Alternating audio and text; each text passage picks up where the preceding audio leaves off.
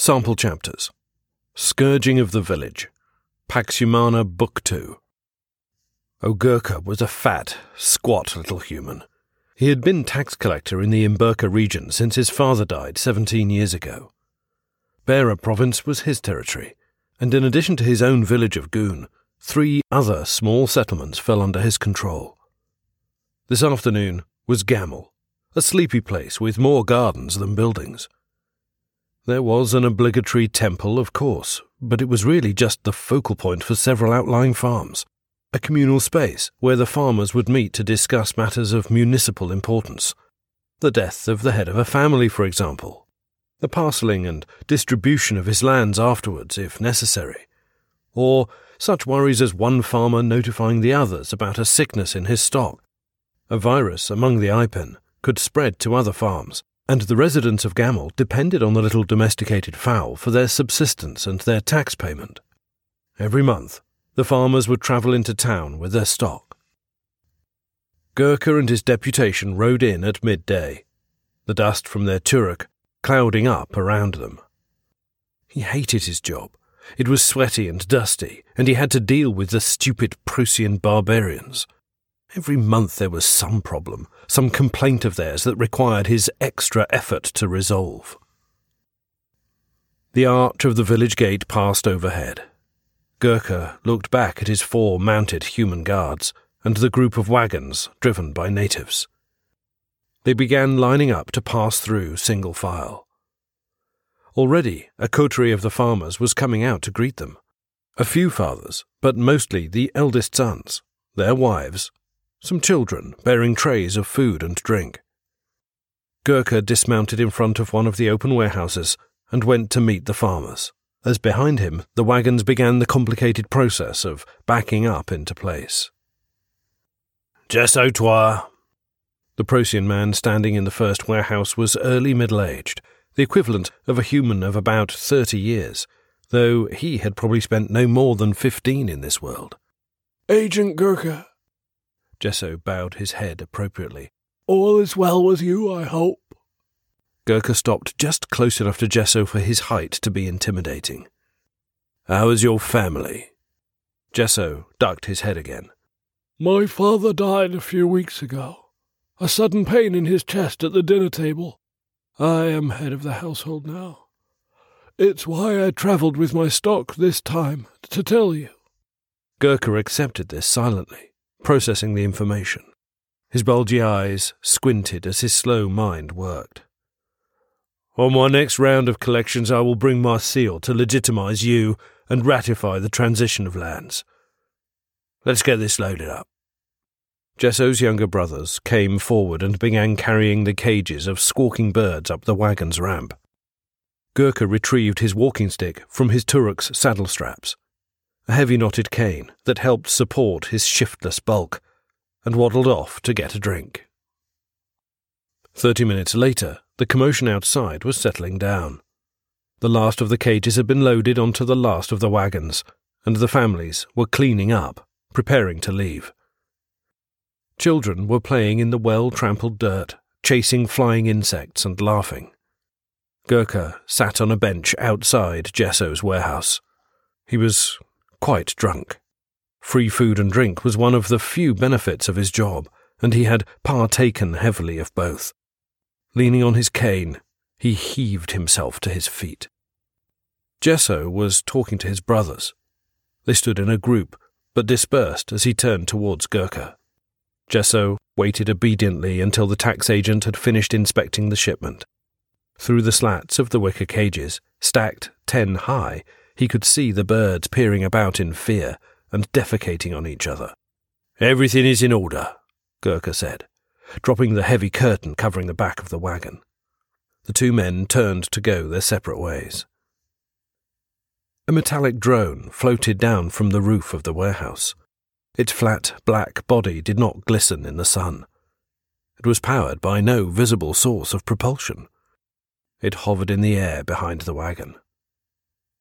Gurkha and Jesso were both walking away. The wagon driver sat, staring blankly forward, oblivious to its presence. He raised the reins to rouse the turuk into motion. A spindly arm extended from the drone. Its many elbows maneuvered a grasping hand with machine precision. The hand moved aside the curtain. Another arm came out of the drone, this one ending in a slender silver wand. A grey beam of light emanated from the tip of the wand. The drone turned slightly in the air, sweeping the beam across the stacks of cages. The collective chattering of the birds was silenced, and the wagon got lighter by half. The driver was jostled as it rose on its axles. Startled, he sat up and looked around. The drone dropped the curtain and flew away, disappearing into the sky. Gurkha had turned back, sensing something was up. There had been a strange sound, the sound of an absence being created. The wagon was still bouncing, as if a large rock had just been pushed out of its bed.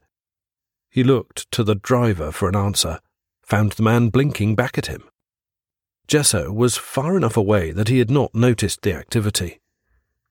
Gurkha clumped over like an angry duck and pulled back the curtain.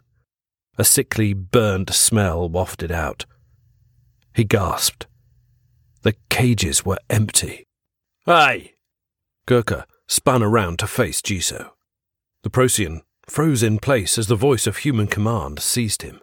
You! The tax agent had become instantly furious. Come back here!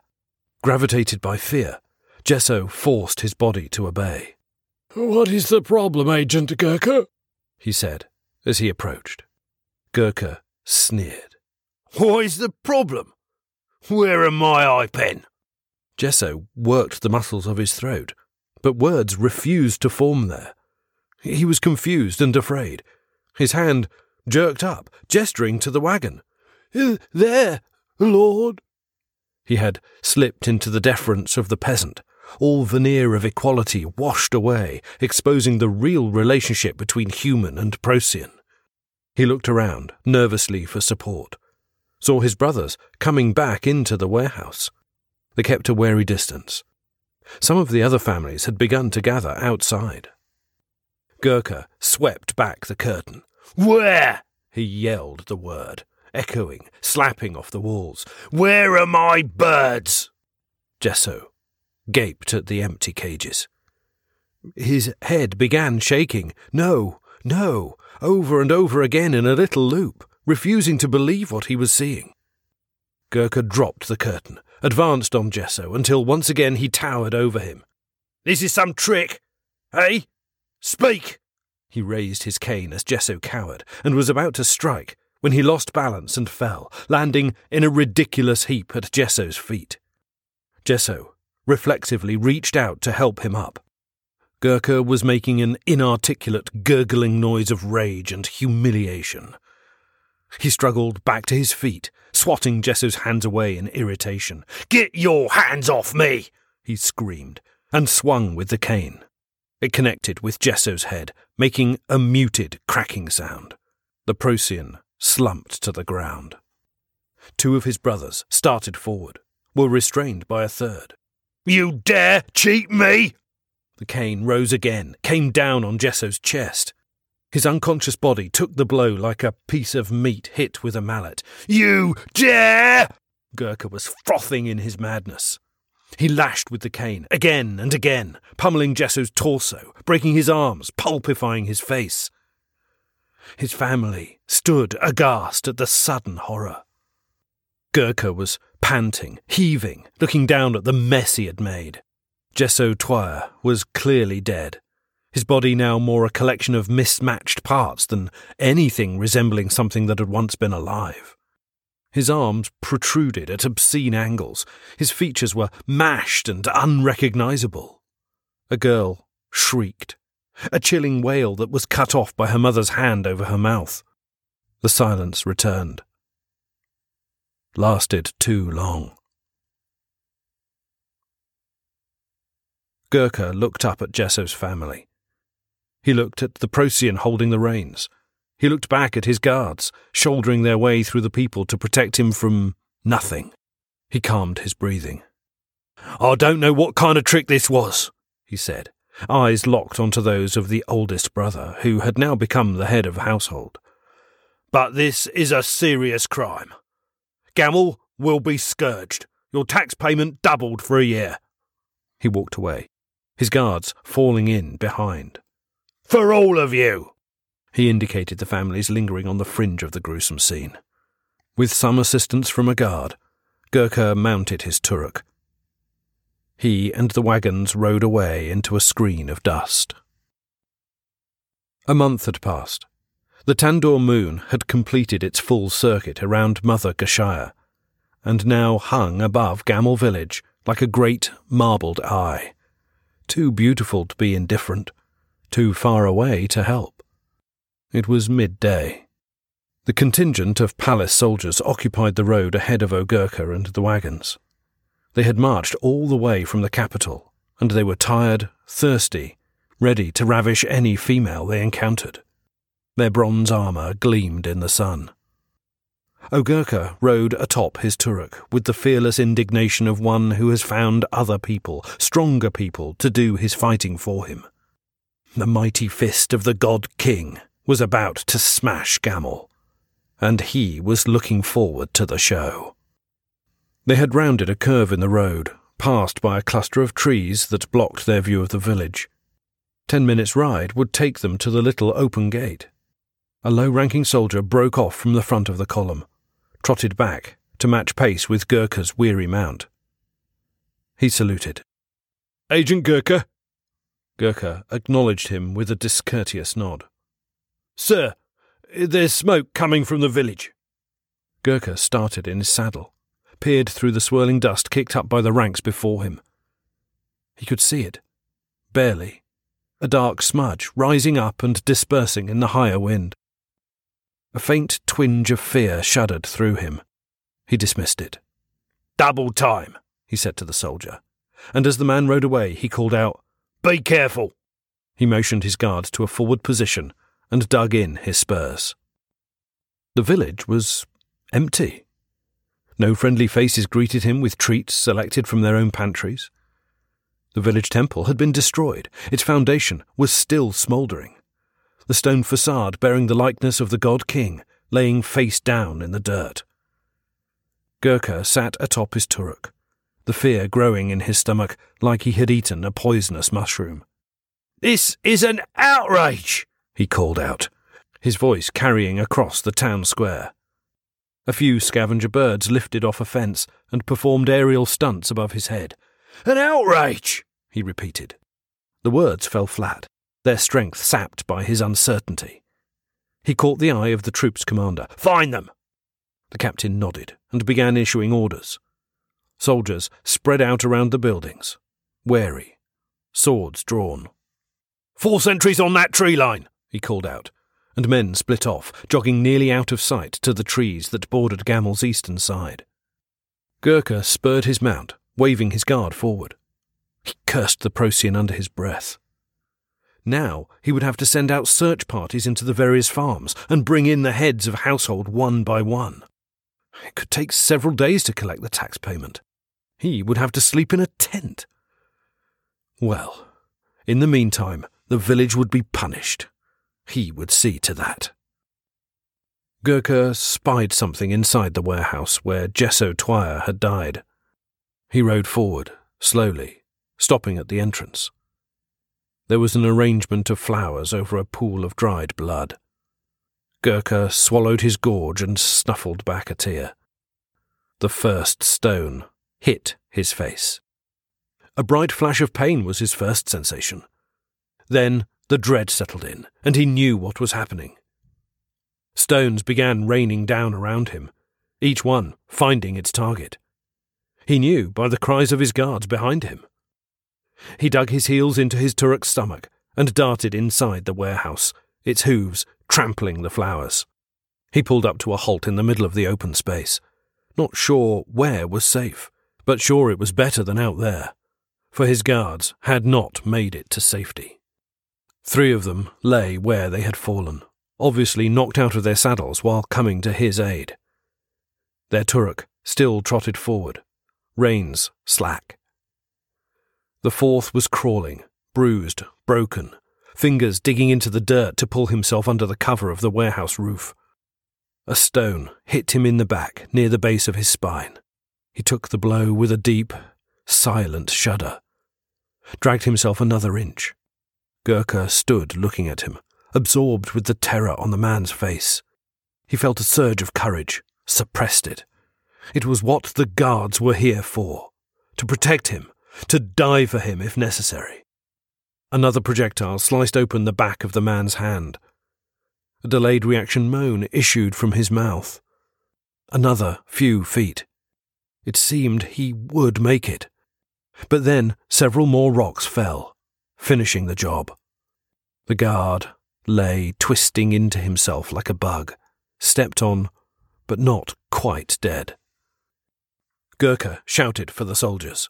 The roof!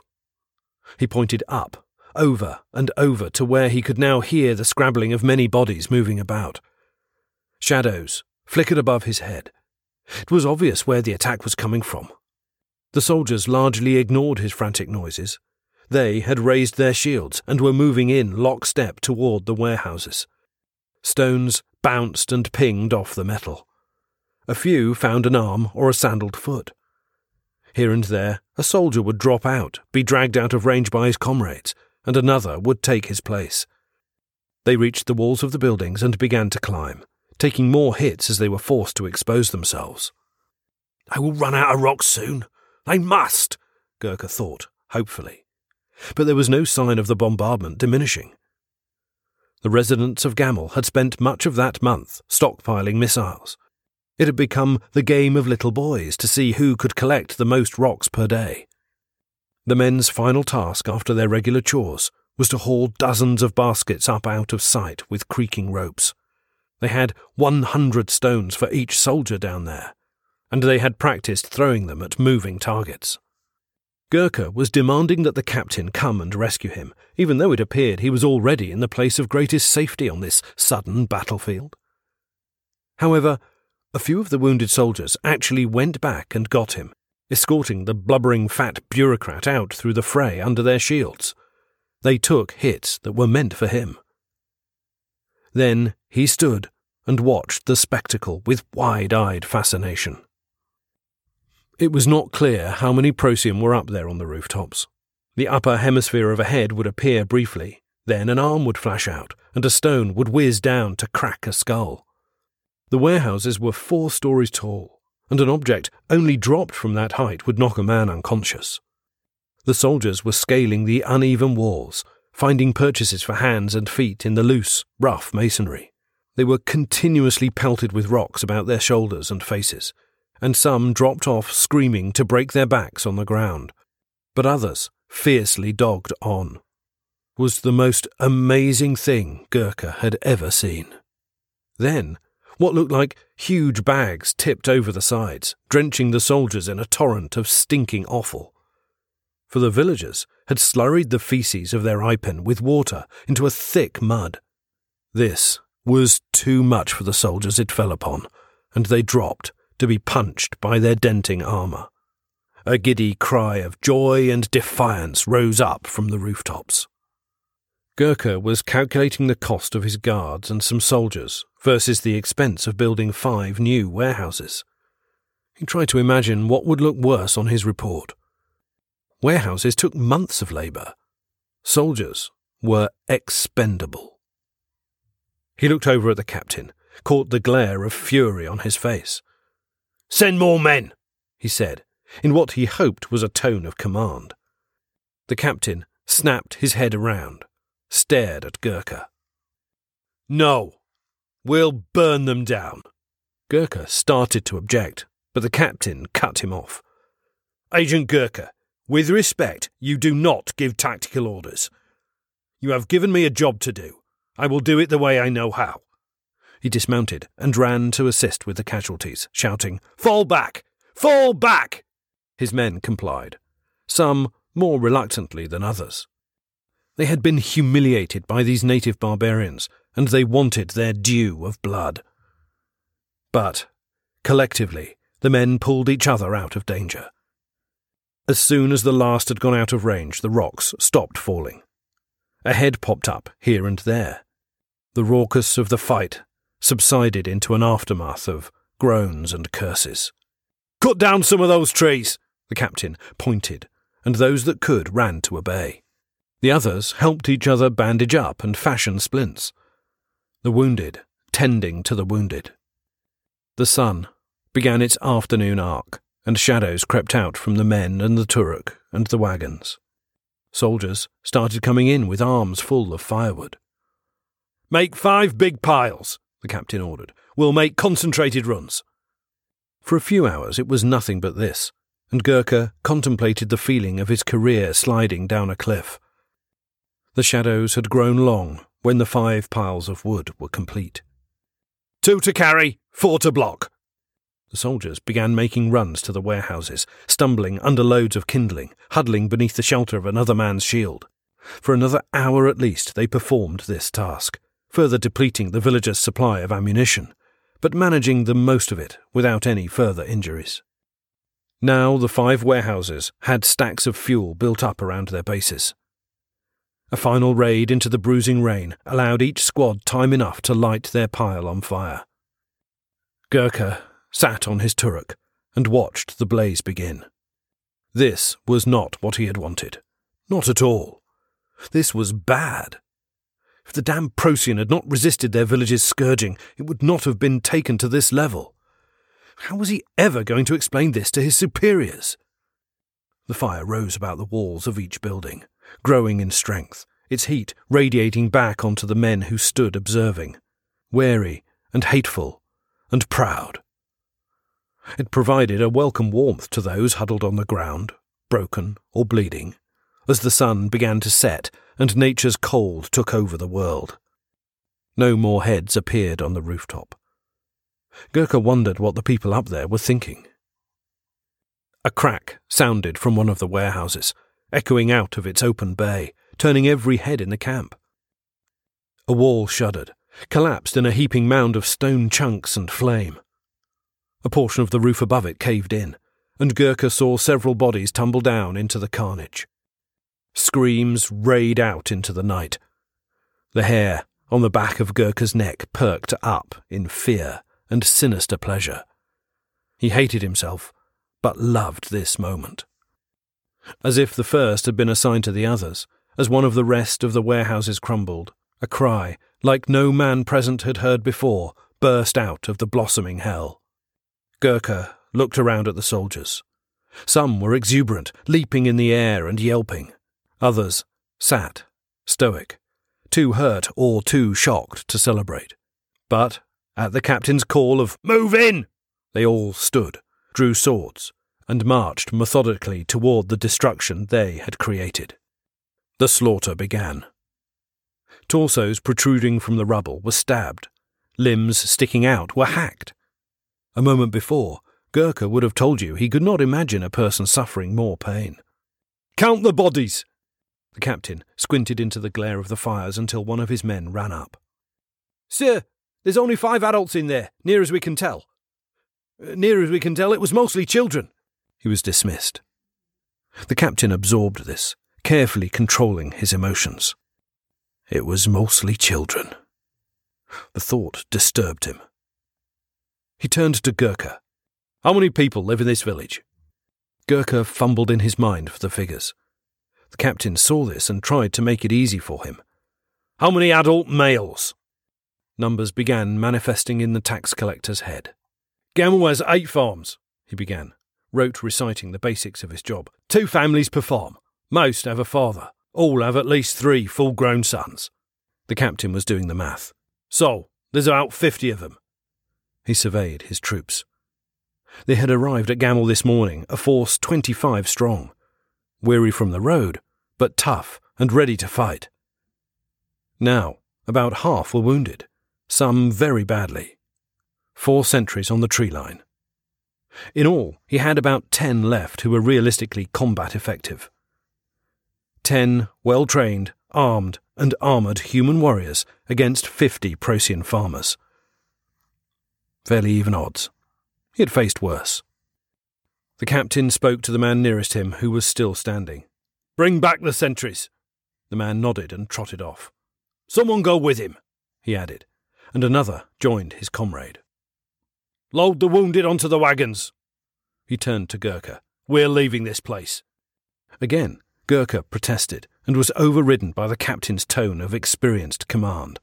We will return with more men. He swept his gaze across the fiery wreck of the village, the light of an obscene horror dancing upon his face. Not now. Not like this. He was moving to join the activity when a noise caught his attention. It was someone yelling from out by the trees. A man had burst through the tree line and was running towards them, staggering, barely keeping himself erect. As he got closer, they saw that he was naked, had something sticking out of his side. The troop froze in its various motion and prepared for action. But one of the soldiers recognized the flailing figure. He called out his name. It was one of the sentries, and he was impaled by a tree branch in his abdomen. He reached the camp, tripped, skidded to a halt in the dirt. He was dead. The captain, Gurkha, and all of the men looked up at the trees. There, catching the furthest reaches of the firelight, was a long row of glistening eyes. Far overhead, that same little drone hung in the air, silently watching it all.